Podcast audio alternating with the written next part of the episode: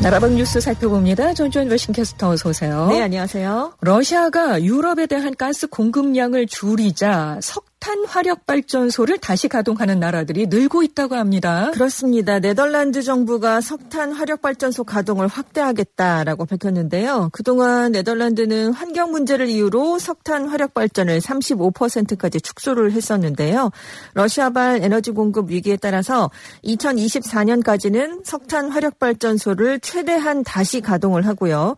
이것을 통해서 절약한 가스를 겨울용으로 저장을 하겠다는 계획을 내놨습니다.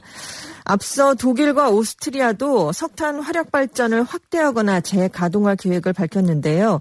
독일 정부는 가동하지 않은 채 예비 전력원으로 남겨뒀던 석탄 화력 발전소들을 재가동한다라는 발표를 했습니다.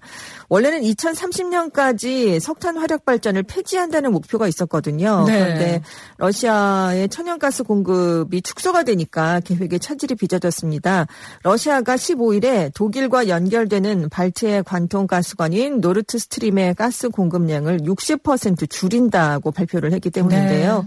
오스트리아도 재생에너지 정책에 따라서 2020년에 가동을 중단했던 마지막으로 남아있던 석탄 화력 발전소를 다시 가동한다라고 밝혔습니다.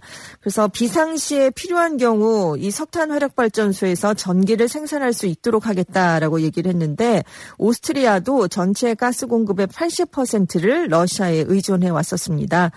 이렇게 석탄 화력 발전으로 돌아가는 것에 대해서 폰데어 라이엔 유럽연합 집행위원장은 움직임을 우려를 나타냈는데요. 우리가 이번 위기를 계기로 석탄 연료로 뒷걸음질을 칠 것이 아니라 앞으로 나아가야 한다. 재생 에너지에 대한 대규모 투자에 집중할 필요가 있다라는 점을 강조했습니다. 하지만 지금 이탈리아를 비롯한 다른 EU 국가들도 이렇게 뭐 독일 등을 따라서 석탄 화력 발전소를 재가동하는 수순을 밟을 것이다. 이런 전망이 나오고 있는데요. EU 회원국들이 에너지 부족 때문에 지금 경제 압박이 가중되고 있는데 지난주 유럽의 천연가스 가격은 전주와 대비해서 50% 이상 올랐고요. 지금 유럽에서는 천연가스 가격이 팬데믹 이전과 비교해서 최소 6배 이상 비싸기 때문입니다. 네, 지금 뭐 다시 과거로 돌아가는 네. 듯한 모습이니까요. 그렇죠. 걱정이 되죠. 네. 발트해 연안국 리투아니아가 러시아 본토에서 러시아 역의 영토인 칼리닌그라드로 제재 대상 물자를 운송하는 것을 금지했다고 합니다. 그러자 러시아가 또 강력히 반발하면서 보복을 경고했다고 해요. 그렇습니다. 리투아니아 철도 당국이 칼리닌그라드 철도 당국에 18일 0시부터 EU의 제재 대상 상품이 리투아니아를 경유해서 운송되는 걸 중단하겠다라고 통보했습니다. 운송이 제한되는 품목은 석탄과 철강, 건설 자재, 첨단 공학 제품, 그리고 철갑상어와 보드카 등인데요. 이것들이 리투아니아를 경유 경유하는 전체 화물의 50%가량을 차지하고 있습니다. 또 21일부터는 화물 운송 제한을 철도에서 자동차까지로도 확대를 했는데요. 이 칼리닌그라드가 러시아 본토와 육로로는 직접 연결돼 있지 않습니다. 러시아의 역의 영토인데요. 그래서 러시아 본토와는 482km가 떨어져 있고요. 북쪽과 동쪽으로는 리투아니아, 남쪽으로는 폴란드에 막혀 고립이 되어 있습니다. 그래서 러시아에서 이 러시아의 우방인 벨라루스 그리고 리투아니아 영토를 거쳐서 그동안 물자를 공급받아 왔는데요. 하지만 EU의 회원국인 리투아니아가 17일부터 EU의 대러 제재가 발효됨에 따라서 규제 대상은 러시아 물품 경유 금지 조치를 시행하니까 이제 물품 공급 길이 사실상 막혀버리게 된 겁니다. 네. 그러자 러시아가 국제법상 의무를 위반한 리투아니아의 도발적 행위는 노골적인 적대 조치다. 이 운송이 복구되지 않으면 국가 이익 보호를 위해 행동에 나설 것이다. 이렇게 경고를 했는데요.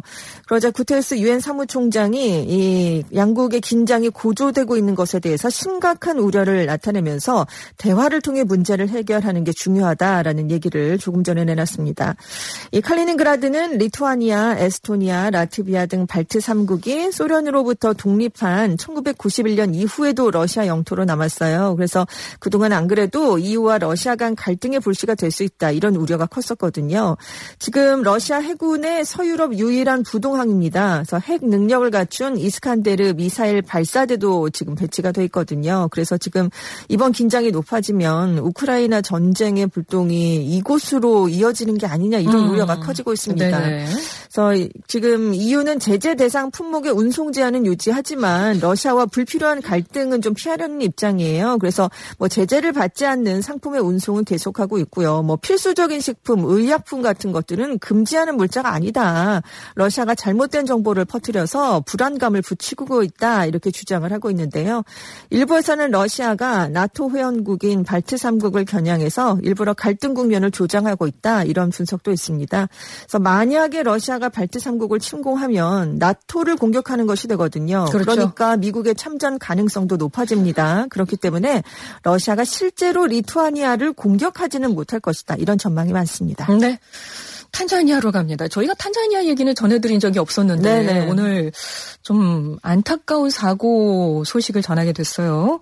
원숭이에 납치된 신생아가 사망하는 일이 발생했다고요? 그렇습니다. 18일에 탄자니아 서부 키고마주에 살던 한 여성이 생후 한 달이 된 아들을 안고 모유 수유를 하고 있었는데요. 갑자기 원숭이 무리가 집 마당으로 침입해서 이 중에 한 마리가 신생아를 빼앗아서 달아났습니다. 아, 무슨 일입니까? 그러니까요. 그래서 이제 곧장 이웃들에게 도움을 요청했고요. 주민들하고 이 아기 아버지가 나서서 수색을 한 끝에 아기를 안고 있는 원숭이를 발견했습니다.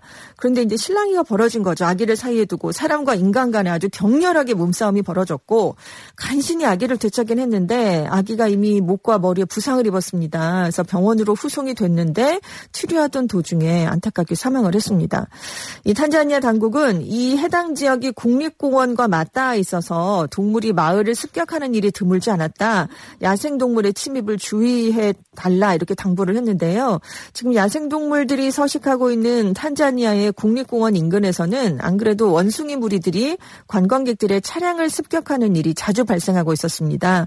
근데 이렇게 원숭이가 공격을 해서 사람이 사망하거나 피해가 발생했던 사례가 이번이 처음은 아닌데요. 네. 2020년에도 인도 우타르 프라데시주에 살던 12살 소녀가 옥상에서 원숭이 무리 공격을 받고 사망한 일이 있었습니다. 그리고 2019년에도 역시 인도에서 생후 4개월 된 아기가 부모가 한눈을 판 사이에 원숭이의 공격을 받고 숨진 적이 있었고요. 네. 네. 작년에는 또 이제 인도에서 아그 인도 아그라에서 30마리가 넘는 원숭이 무리가 지붕 위에서 뛰어다니면서 소동을 부린 탓에 지붕이 무너져서 집안에 있던 남성 두 명이 잔해에 깔려 숨지는 일이 있기도 했습니다. 네.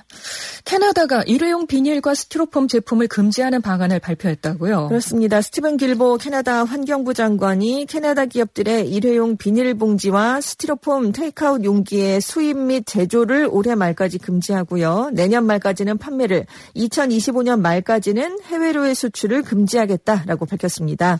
캐나다가 이전에 이제 이런 계획을 발표를 했었는데 처음에는 이 제품들을 국내에서만 금지하고 해외로는 계속 배송을 한다라는 계획이었는데 이제 해외 수출도 금지한다고 이게 계획을 수정했습니다. 이 금지 조치는 플라스틱 빨대, 나이프, 포크, 수저 같은 식탁용기 그리고 캔과 병을 담는 용기에도 적용될 예정인데요. 일단 캐나다 연방 정부가 작년에도 환경보호법에 따라서 플라스틱을 독성 물질로 분류해서 일부 플라스틱을 금지할 계획을 밝힌 적이 있습니다. 그런데 이제 업체들이 이것에 반발을 해서 정부를 고소했거든요. 그래서 지금 올해 말에 심리가 열릴 것으로 예상이 되고 있습니다. 네. 여기까지 듣도록 네. 하겠습니다. 네. 지금까지 외신캐스터 전주현 씨 고맙습니다. 네, 감사합니다.